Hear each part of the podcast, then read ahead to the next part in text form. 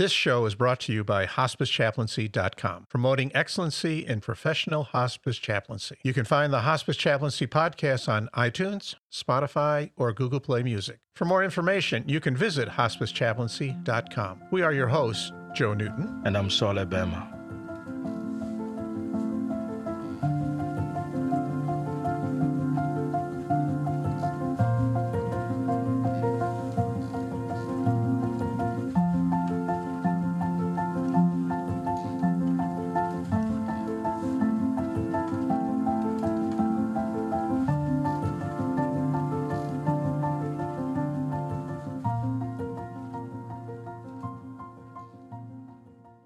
Thank you for joining us on today's episode. Uh, my co host Joe is out of town today, but today I have a special guest for you. Uh, we have Reverend Dr. Terri Daniels joining us. She's an end of life advisor, expert in interfaith chaplaincy, certified clinical trauma specialist, bereavement support specialist, and an expert in the field of death and dying. As an expert in the field of death and dying, when someone asks you, What do you do? Uh, what do you normally tell them? You know, as you well know, that is a really tough question. Um, mm. What I what I say now is that I'm an end of life educator mm. and grief counselor because that kind of sums up what I spend most of my time doing right now. A couple years ago, I would have said I was a chaplain because I was doing chaplain work, but I'm really mm. not doing that anymore. So basically, I'm teaching um, I'm actually doing teaching at the uh, Graduate Theological Union hmm. uh, uh, in a chaplaincy program on interreligious chaplaincy. Hmm. And I'm also teaching online for the Association of Death Education and Counseling and the Hospice Foundation of America. So those are little online programs. So may, basically, right now, I call myself an educator hmm. in death, dying, and grieving. That's a that's an amazing calling. It certainly is. It certainly is, and I'm sure you know. You know, when people ask you what you do, it's you know what they always say. Just talk to a. I had a computer problem this morning, and I was talking to a tech support guy, and he was in my account, and he saw all my websites, and he said, "What's all this stuff about death? You know, what do you do?" And when I told him, he said, he said the same thing everybody says wow, you must be an extraordinary person to do this. And I'm like, no, I'm not an extraordinary person. You know, I'm just a person who's had some experience with death and grief. Mm. And it called it called to me. Mm. I'm not extraordinary at all. It, you know, I think I enjoy being around death and dying, so I suppose that makes me a little odd. but you made a very important point there. This this called you this ministry called yes. you. Where did you grow up? I grew up in Los Angeles. Okay. And I was born in 1953, so I was in Los Angeles in the 50s and 60s and some of the 70s. And then um, I realized I hated living in the city, so I, I moved around a lot. I lived in Arizona, I lived in Alabama for a while, uh, and I lived in Oregon for about 10 years, which I loved more than anything. Hmm. And now I'm in Northern California. And I grew up in a very non religious Jewish family. Okay. Um, who, you know, they really enjoyed the cultural aspects of being Jewish. You know, they liked the holidays and the family get togethers, but they had no interest in theology or spiritual content of any kind. So I was always so curious mm. about spirituality that when I was 16, I read the Bible just because I wanted to, and I had to go buy one because we didn't even have one in, in the house. wow. And then uh, right around that time, uh, a Hare Krishna temple mm. moved in to a building around the corner from our house, and so I started going there and listening to their teachers. And I just got interested in everything. And I've always had an interfaith kind of perspective. Well, what did your parents think, I mean, uh, about your spiritual curiosity? Good question. um, they, my parents were very liberal, and they were actually, they didn't have a problem with it. You know, it's mm. not like they were religious and thought that I was dabbling with the devil or something. You know, it was the 60s and everybody was experimenting and and they didn't have a problem with it. Now that I am 67 years old and I've been in theology school for 10 years mm. um, and I've studied religious history, you know, in a formal way, now they're not happy with me. Oh, no. what changed? Because, because I know too much. Right? the price of knowledge, huh? The price of knowledge, exactly. So, you know, uh, do you want me to give you an example? Please, yes. uh, so, so as I said, they're Jewish and they celebrate Passover every year, but they do it in a very lightweight, commercial, secular sort of way. So they have a Passover Seder and they put the lamb shank and the egg in the bowl of salt water and they do the whole thing.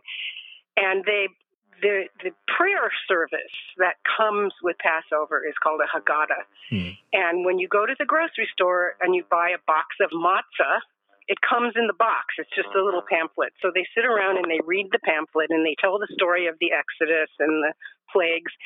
And as I got more educated, hmm about theology and religious history, I said to them, you know, there's no historical evidence that the entire tribe of Judah was ever enslaved in Egypt.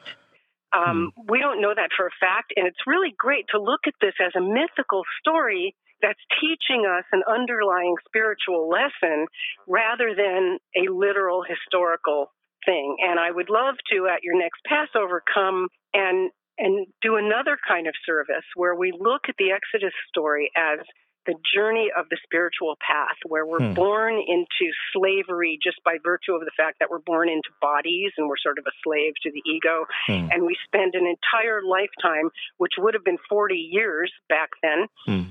wandering lost, looking for our way back to union with the divine, i.e., the promised land. That's what that story really means. And boy, did they get mad at me about that. That's quite an amazing concept, but they didn't like it. Oh, they hated it. They said, wow. we just want to do it the way we do it. This is how we've always done it. We're really not interested in that stuff. I once said something to my mother about Yahweh, hmm. and she said, What's Yahweh? wow. so over yeah. now, over the months, uh, are they still open to this kind of discussion? My dad kind of. Hmm. Uh, my mom is gone now. My sister, not even a little bit. And you know, back to death and dying. When my mom was dying, my my sister and her husband and their son are all doctors. And hmm. um, as I'm sure you have discovered, doctors don't have any training in end of life care or no, death awareness. Not yeah. Much. And so um, when my mom was dying, fortunately, they, you know, agreed to hospice. And when I was down there and uh, trying to use the benefit of my experience, you know, saying things like, for example, you know, when a person is still conscious and awake and they're talking, that's the time to hug them and kiss them and tell them that you love them. Mm. But once they start, you know, taking some heavy morphine and they're starting to fade out and they're not responsive, you really should kind of back off and give them a little space. You don't want to be laying on top of them crying in their ear when they're mm. actively dying. Yeah. And, you know, they wouldn't listen to that at all. you know. Oh, wow. wow, you were giving them very valuable knowledge. Yeah. So it's been, you know, it's, you know, you hear stories about um, people and their families with religion issues, right? Like, mm the family is fundamentalist Christian and the other person is not, and yes. there's always a conflict. Yes. This is, is in my family, it's kind of like that, but it also has to do with end of life care. And now my father is getting close to dying, and you know, same thing. My sister and brother-in-law and nephew, who are all doctors, have taken complete control of his care. He's 93 years old Hmm. He got a pacemaker a couple months ago, and now they're giving him another uh, procedure, and anything other than face death. Hmm. Yep. That must be challenging, though, for the family. It's well for me. Uh, what it does is I just from it's kind of like you learn in chaplain training mm. how to just kind of keep your opinions to yourself, mm. right? And for just the sake how of to just, peace. Yes, for the sake of peace, and you know, to not try to convince anybody of anything and meet people where they are and all of that. And yes. So it's a good exercise for me in doing that with my family. Uh, so, how did your journey uh, begin to this kind of work, to chaplaincy well, or to death and dying? You know, beginning with the fact that, you know, I was always interested in spiritual stuff, I got interested in death because my son um, got diagnosed at age 10 with a very rare metabolic disorder and given five to 10 years to live. And so he uh, needed total care at the end. It was a progressively degenerative disease. And so I went through many years of caregiving, and he died when he was 16. I was quite prepared for that because I had, you know, six years to prepare for it. And um, trying to pr- get him used to the idea of dying was a real education for me. And I realized that, you know, little kids in America, the only thing they ever see about death is what they see on TV and in mm. movies. And it's always the media influence. And I didn't want him to think that's what death was going to be like. So um, I started getting books from the library and looking for information from other cultures, mm. from Native Americans and Buddhists, and you know anything that I could find where people had a, a more beautiful view of death. And I started sharing that information with him. And I realized many years later that he was really the teacher, not me. and then when he died, his his mm-hmm. death was just beautiful, you know, beautiful, peaceful death. And as I was sitting there with him, I wasn't there when he took his actual last breath. Most people aren't, as you probably know. Yeah. But, um, you know, I could feel his spirit leave his body. I could feel him. I still do. It's been 13 years now. Um, he was very close to me after he died. And um, I wanted to share that feeling with people about, you know, how beautiful this can be. And I figured that if I can feel that way about a child, then how hard could it be to feel that way about a 90 year old grandparent? Wow, wow, that that must have been tough uh, in, to journey with your son in that difficult situation. It it was and it wasn't. You know, it, mm-hmm. it's it's an interesting um, way to have a relationship with a child because yeah. you know normally you have a kid and you plan for their life and you save money for them to go to college and they learn how to drive and you worry about them getting in trouble. And I had a very different experience as a parent. I never had to do any of that. I had this child who was easy to protect in in one way, you know, mm, from mm. the dangers of life. It, there was just this one thing I couldn't protect him from, which was this disease. But it it made us so close because we were together all the time. Mm and we had such a strong bond. And I also made sure that his life was happy all the time. So we traveled, you know, we went to amusement parks all over the state. We, you know, took a helicopter ride over Hawaii. We went to the Grand Canyon. I just filled his life wow. with things that I wouldn't have done if he had just been a typical kid. So, who prepared you for um, for this kind of journey with him? How did you how did you prepare? I, I can imagine it's hard. Yeah. But um, is it? I don't know. You know, I don't know how I prepared for that. I think it might have just been my sort of natural understanding of spirituality. I also, after I read the Bible when I was 16, mm. when I was 19, I read the Tibetan Book of the Dead. And that changed everything for me because that gave me a description of how we're born and where we go when we die. And it made so much more sense to me than anything I had ever heard.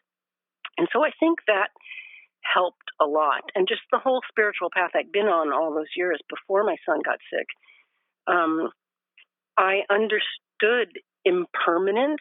Mm. I, I understood attachment and how attached we are. You know, I mean, so much of grieving is so selfish Hmm. because it's about I don't want you to die, Yes. right? It's Yeah. about me, what I want, and and I I was able to see beyond that. It's like okay, this Wow. isn't just about me. This kid, this person, any person. Um, I believe, you know, their soul, their consciousness has some sort of intention in this life. Mm. And if, if that intention involves dying from a terrible disease at 16, who am I to say that that's not supposed to happen? I don't get to say that, right? Yeah. Some people would Mm. say if you if you put it in different language, some people would say, well, it's up to God, it's God's will, and I'm just saying the same thing in different words, in different really. you know? So you Yeah. had a, an uh, amazing level of death acceptance because Mhm. most of us struggle with accepting the reality of death Oh yes, and we fight it. But you had you had reached at uh, an amazing level of death acceptance, and this is your baby. yeah. Apparently, that's true. you know, even though he's only the first person close to me that ever died. I had a grandmother who died and a dog who died, and that was my only experience with death until him. So there was just something about what he and I were supposed to do together in this life that Mhm. made it not only acceptable but embraceable Mm. because look what happened afterwards. You know, after that, I became a hospice volunteer and then went back to school and, you know, got a degree in religious studies and did CPE and became a chaplain. And now, then I went and got the doctor of ministry. And so it's like his death gave me a meaningful life that I might not have had otherwise. When I tell this story to people who have lost a child, I, I always say, you know, this doesn't mean that you have to do what I did. This doesn't mean that you have to, you know, go back to school and become a chaplain and do this. You'll find your own way of making meaning. Some people, you know, um, start support groups or they start a, a fundraising foundation or they just change the way they see the world or they change the way they interact with their family. Um, that's what's supposed to happen with grief is that it's supposed to change you and if you go through a healthy grieving process it will change you for the better Mm. And changing it, it really did change you. You've done a lot of writings on grief. yes Talk to us more about your work on grief. It's important to you. yeah well um uh in in in western modern culture we have very few tools for coping with grief and um you know we have a funeral then everybody comes to your house for a couple of days and they bring you food and then maybe you go to a grief group or a grief counselor and that's it and that's nothing it doesn't even go into the soul at that level it's just Mhm. so so empty and when you look i mean you're from africa so you Yes. have probably you're from sudan right Yes, South Sudan. um are you familiar with a woman named Sobonfu Some? Have you ever heard of her? no. So she she's from Burkina Faso, Hmm. and she um, has traveled all over the world teaching this grief ritual from the Dagara people. Hmm. And and and in her village, what they did is they when somebody died and they were grieving, they would have a three day ceremony. And during that three days, they did all kinds of little rituals and ceremonies, and people would dance and cry and sing and make little altars and all this stuff. And she came to America. She's dead now, and she brought this ceremony all over the country and and taught it to a lot of people. And I had the great honor of being taught that, and I realized that we don't have anything like that here. So hmm. my workshop, Grief as a Mystical Journey, is kind of based on what I learned from her. You know, and um, but I, you know, made it my own. I didn't just steal her ideas, but I, I was inspired uh, by her ideas. And so, what it does is it shows people how to use um, ceremony Ceremony. Okay.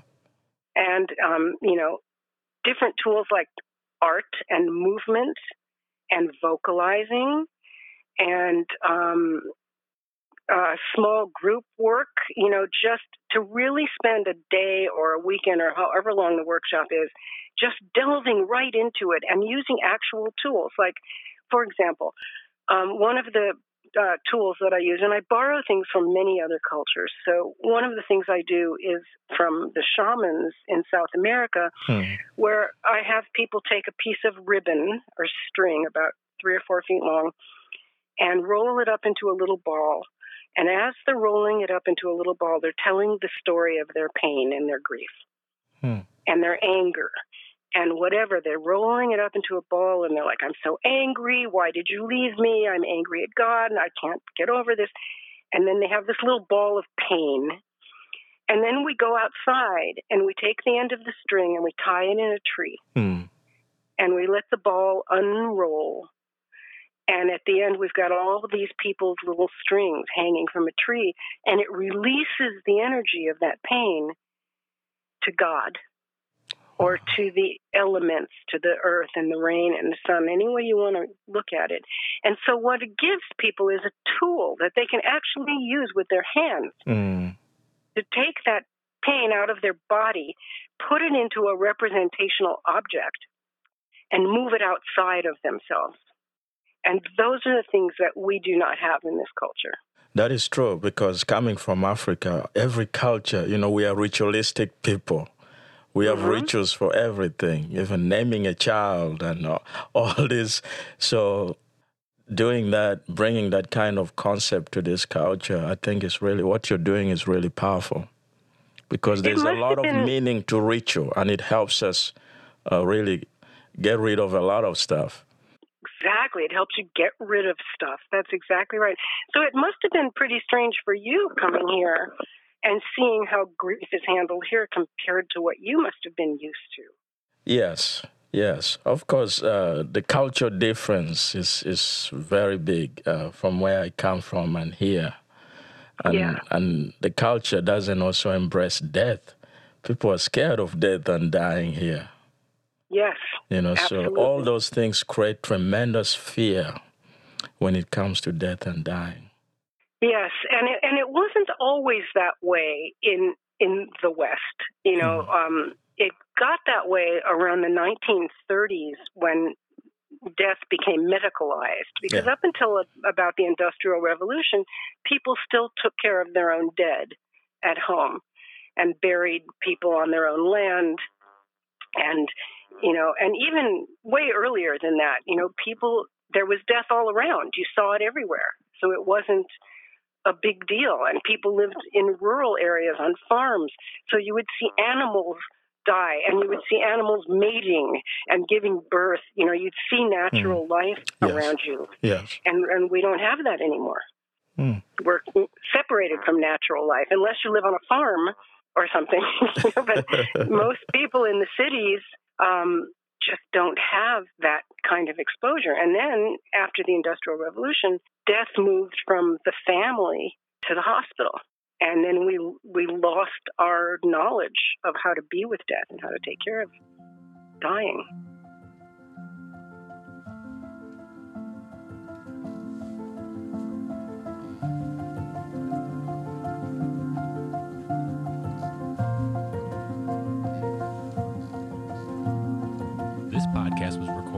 Audio Hive Podcasting in Joliet, Illinois. Audio Hive Podcasting is a studio dedicated to podcast recording, editing, and production. For more information, you can find us at audiohivepodcasting.com.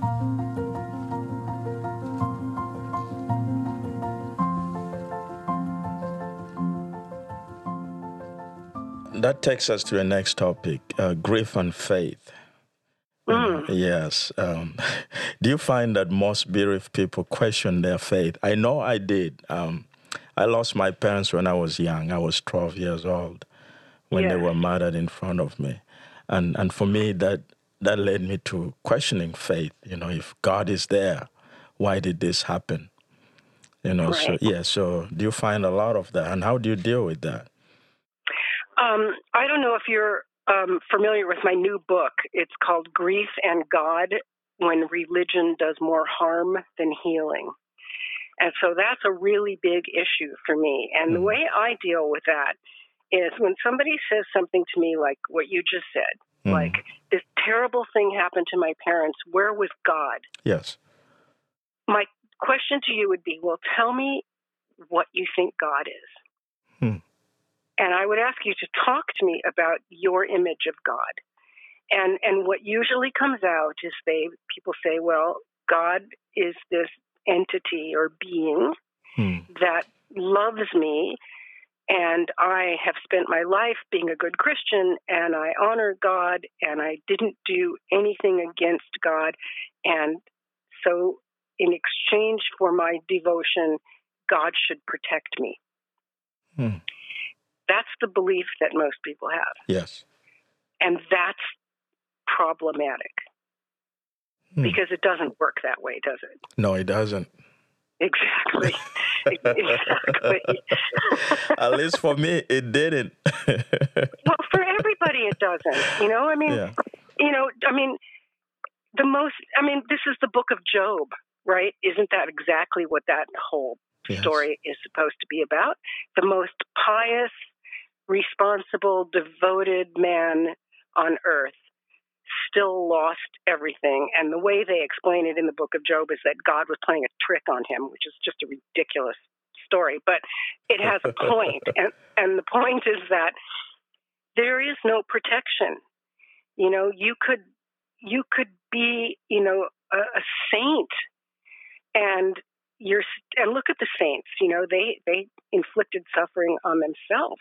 Or look at all the Christians that were persecuted. I mean, it what happens when people have that conflict with faith is two things. Either they're going to cling to that idea of God and be angry that God didn't protect them because they believe that God was supposed to protect them. And then they're going to be angry forever because that will never resolve. Or they can modify their image of God and let their faith shift a little bit into Hmm. something a little bit more flexible. Hmm. So our image of God actually plays a much bigger part than we think sometimes when it comes to grief. I think it, it, it plays a huge part. You know, now for some people, God doesn't even come into the picture with grief, but for Mm, yeah, people With, for whom it does, Mm. I mean, I I saw that in the hospital all the time as a chaplain. You know, people would say to me, "Why did God do this to me?" Or working with parents. Um, I had a, a client once who both of no, not both of his children. Yes, his daughter and his son were both killed in a car crash. And this man said to me, I never asked God for anything except one thing. The only thing I ever asked God for is that he would keep my children safe. Mm. I didn't ask for money. I didn't ask for happiness. I just asked for that. Why didn't he give me that? And my answer to him is because God isn't Santa Claus. Mm. God doesn't work that way. You know, you don't get to ask for special favors. Hmm. We all ask That is for. so don't we all do that? You know, Yeah, we all say, that's "Oh, true. please let me get this job. Please let me lose ten pounds." Mm. You know, whatever. You know, it's it's it's it doesn't work that way, and I think that we all need a theological overhaul if we're going to be at peace with our understanding of the divine, because that way of thinking ha- does nothing but prove itself wrong over and All over the again. time. True. All the time. Yeah. Wow. Yeah. What, what are some of the uh, dysfunctional forms of religious coping when it comes to grief that you found in your work and in your research? Ah, great question. Um, are you you have a doctor of ministry degree, Yes. right? Yes. How, did you ever study um, Kenneth Pargament's religious coping scale? Have you ever heard of that? Yes. Yeah. So he did some really brilliant work on that, where he divided it into positive and negative religious coping styles. Mm. And um, n- negative religious coping is um, blaming it on Satan or um, thinking that you're being punished. So let's say your child dies, Mm. and very frequently the parent will think, I'm being punished for something I did, Yes. and God took this child to punish me. That is never true, and it's considered a form of negative religious coping because God doesn't work that way. Now, who am I to say that God doesn't work that way? Because we know it doesn't work that way because we see it all the time. Yes. There's no reason why, um, you know, why this thing we call God would want to hurt you by killing your child. Hmm. Right? Especially if you are devoted and religious and you love God and you haven't done anything wrong. Now, some people will say, well, I must have done something wrong. You know, um, let's see, uh, what did I do wrong? Uh, I had sex before marriage, or I got divorced, or this whole list of things that they think that God doesn't like. Well, that's not God, that's the church that made those rules. We don't know Mhm. what God likes and doesn't Mhm. like. So it's just an endless cycle of of of going nowhere. So that's one form of religious coping. Um, you know, um, to describe that, you have to go really far back. Into, did you ever study Fowler's stages of faith development? Yes, Really interesting stuff. it And- is. It is so interesting. and so I use that a lot in my teaching. And, you know, basically what he, it sort of follows the um, cognitive development in the lifespan, you know, that we know from psychology, where like at two years old, you're able to think this way, and at 7 Mhm. years old, blah, blah, blah. And so this idea of God as a protective father um, that lives in the sky and watches over us. And if he doesn't like something that we did, he punishes, it punishes us. And if he, right? And if he does like something, he rewards us. Well, Hmm, who does that? Our- yeah. Well, that's what a parent does when raising a child. So most people learn this idea of God when they're really little, like five years old, three years old. And you grow up thinking of God that way. And you never question it because why would you? It's supported, you know, through church and culture your whole life. But then all of a sudden now you're 45 and you get a terrible disease or you get in an accident and you lose both of your legs and some terrible thing happens, now you're going to start questioning that. Well, what about that father in the sky Hmm. that was supposed to reward me and protect me? What did I do to deserve this? And you're never going to find an answer. no. Now, some people do find an answer. I have this one uh, client who, her nine year old son died from leukemia, and she believes that this happened because God was punishing her because 20 years earlier she'd had an abortion. Mm. So she believed God was taking the one life in exchange for the other. Oh my God. Yeah. That's terrible. so terrible. And so, you know, I would say to her, tell me how this helps you. How does it help you to believe this? And she would say, well, it, it gives me an explanation. Hmm. And I would say, and, and this is a very chaplaincy kind of thing to say, like, what, what would happen if there just isn't an explanation? Could you be comfortable with that? Hmm. Rather than the explanation that you're telling yourself, which is only harmful to you. What Hmm. if shit just happens?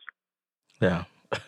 Or, I mean, that's one way. Or true. maybe it happened for a reason like my, I know that the reason I went through what I did with my son was to propel me into the work that I do now. So there's my, Hmm. that's the explanation that I tell myself. yeah, you found meaning in that in that difficult situation. Yeah. But you know, my my my client, her meaning is that she's being punished for having an abortion. Now she's welcome to have that meaning if she wants it, but I But is that so. helpful meaning? exactly? You know, but and but who are we to judge it? You know, true. right? As That's chaplains, we have to let her be with wherever she wants to be. Yes. That is true. So, how can you any advice for chaplains right now or grief counselors who are, you know, any advice on how they can help individuals cope through these stages of grief? Um, well, um, uh, we don't use the term stages of grief Yeah. anymore. That, Yeah. um, but there's um, what what's commonly used now is something called tasks of Yes. grieving. Yes. And so, you know, I you know I educate people about the tasks of grieving. Worden's task, and Therese Rando has the six R's Yes. of mourning. You can find all this stuff on the internet, and those are really helpful. We didn't have these until just uh, maybe a decade ago. And this is new information that grievers don't know about. So Hmm. I think educating them about grief theory is really important. Mm. Um, I think we also have to teach them, uh, teach people that there is a difference between healthy grieving and unhealthy grieving. For a really long time, it was very popular for people to believe that it's okay to grieve any way you want for as long as you want. Mm. And hmm. that actually is not okay because you're right you're supposed to move through you like like how ritual releases stuff yes there's a movement a movement exactly the energy has to move mm. and you know if you're still angry 3 years later and dysfunctional so that it's uh, affecting your health and your relationships and your ability to function now you're in complicated grief which is a whole other kind of grief. Mm. And that, that requires a pretty serious intervention. Yes. Um, and, and trauma. I mean, you as a child, you've had two traumas because the death of your brother as well. Yes. And so giving people tools for releasing trauma is also extremely important. And I really believe, as I think you do too, that without uh, ritual that trauma just stays. It stays. And that's the power of ritual. And sometimes I feel like people don't take rituals seriously. Yeah. You know, but there's that power to ritual, to let go, to release. Can I ask you a yes, personal yes, question? So how how did you cope with that trauma? I mean, you were very young when your parents were killed, so you probably didn't know even what trauma was, but did you figure out like what to do with your body to let that release from you?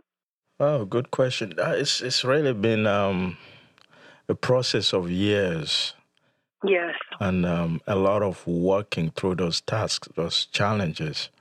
Uh, but when I left and moved to Johannesburg, South Africa, there I was able to get some help. Um, to help me go through these rituals of letting go, of um, embracing um, this newness, this new journey without the people that I love dearly. And mm-hmm. um, I could say it's, it's a process. I, I, it's hard to fully, I don't think I've fully recovered, you know, from my trauma. No. Yeah. So I'm still. And, mm-hmm. re- and recover is a difficult word because you don't recover. Mm. You know, you like you recover from a broken arm.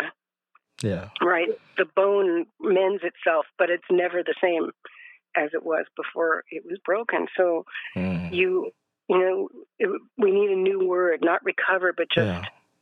re reframe or re mm. restructure or something. And you're doing, you know, the same thing I'm doing. I mean, you use that to make meaning for your life and to help other people. Yes. It's a, so it's it's just uh, how life works, I guess. You know, when you're dealing with your pain, um, the strength and, and the experience you've drawn from that, you use that to help other people. Yeah. Yeah. So and and you walk with that trauma in your heart all the time, all the but time. it makes you yeah, and it makes you walk through the world differently. You know, you're more attuned, you're more spiritual, you're more aware of what is precious. I mean, there's a mm. lot of stuff that you have that somebody else doesn't have. Mm. And then I guess you, you know, I ultimately, this is how I feel. I'm grateful for those changes. Mm. I wish my son was still here on earth with me.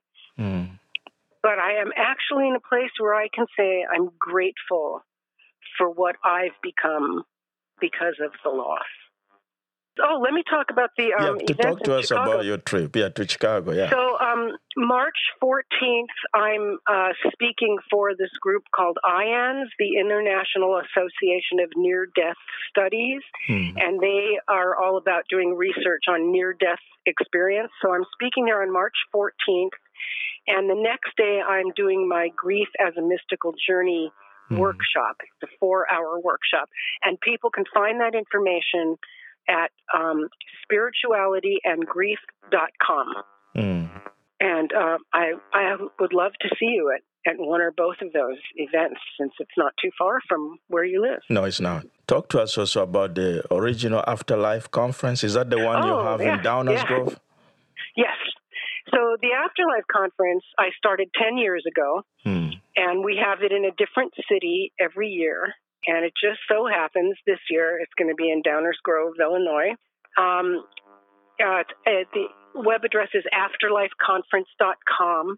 And um, we have an amazing lineup of people. When we started out, we were really into afterlife stuff. You know, we had uh, presentations on near death experience and out of body experience. We had mediums and um, that kind of, and people, you know, who've written books about receiving communications from their loved ones on the other side. And then as the years went by, as I myself became more academic, Hmm. I made the conference more academic. Okay. So now we have, we still have all the metaphysical uh, woo woo stuff, if you will, but we also have religious scholars, um, medical doctors, nurses. We've got two people right now Ken Doka, who's the senior consultant to the Hospice Foundation of America. Yeah. He's talking about his research on extraordinary experiences of the dying, like dreams and deathbed visions and visitations. And also Christopher Kerr, who's from Hospice Buffalo in New York. He's doing a presentation on his new book, which is on the same topic dreams and visions of the dying. But we also have um, shamans. Uh, we actually have a group of our uh, kind of resident shamans who are there every year who Hmm. teach ceremony and um, working with death and dying, helping the soul cross over, and ceremonies for grief. So we have a lot of ceremony every year. Um, I'm trying to think who else is there. Uh, we have music thanatology, you know, people who play music in hospice for the dying. There's just tons of stuff, and it, it's great. So it's afterlifeconference.com. Thank you very much. Thank you. Wow, this has been this has been amazing. Thank you, and I'm I'm looking forward to meeting you when you come to Chicago.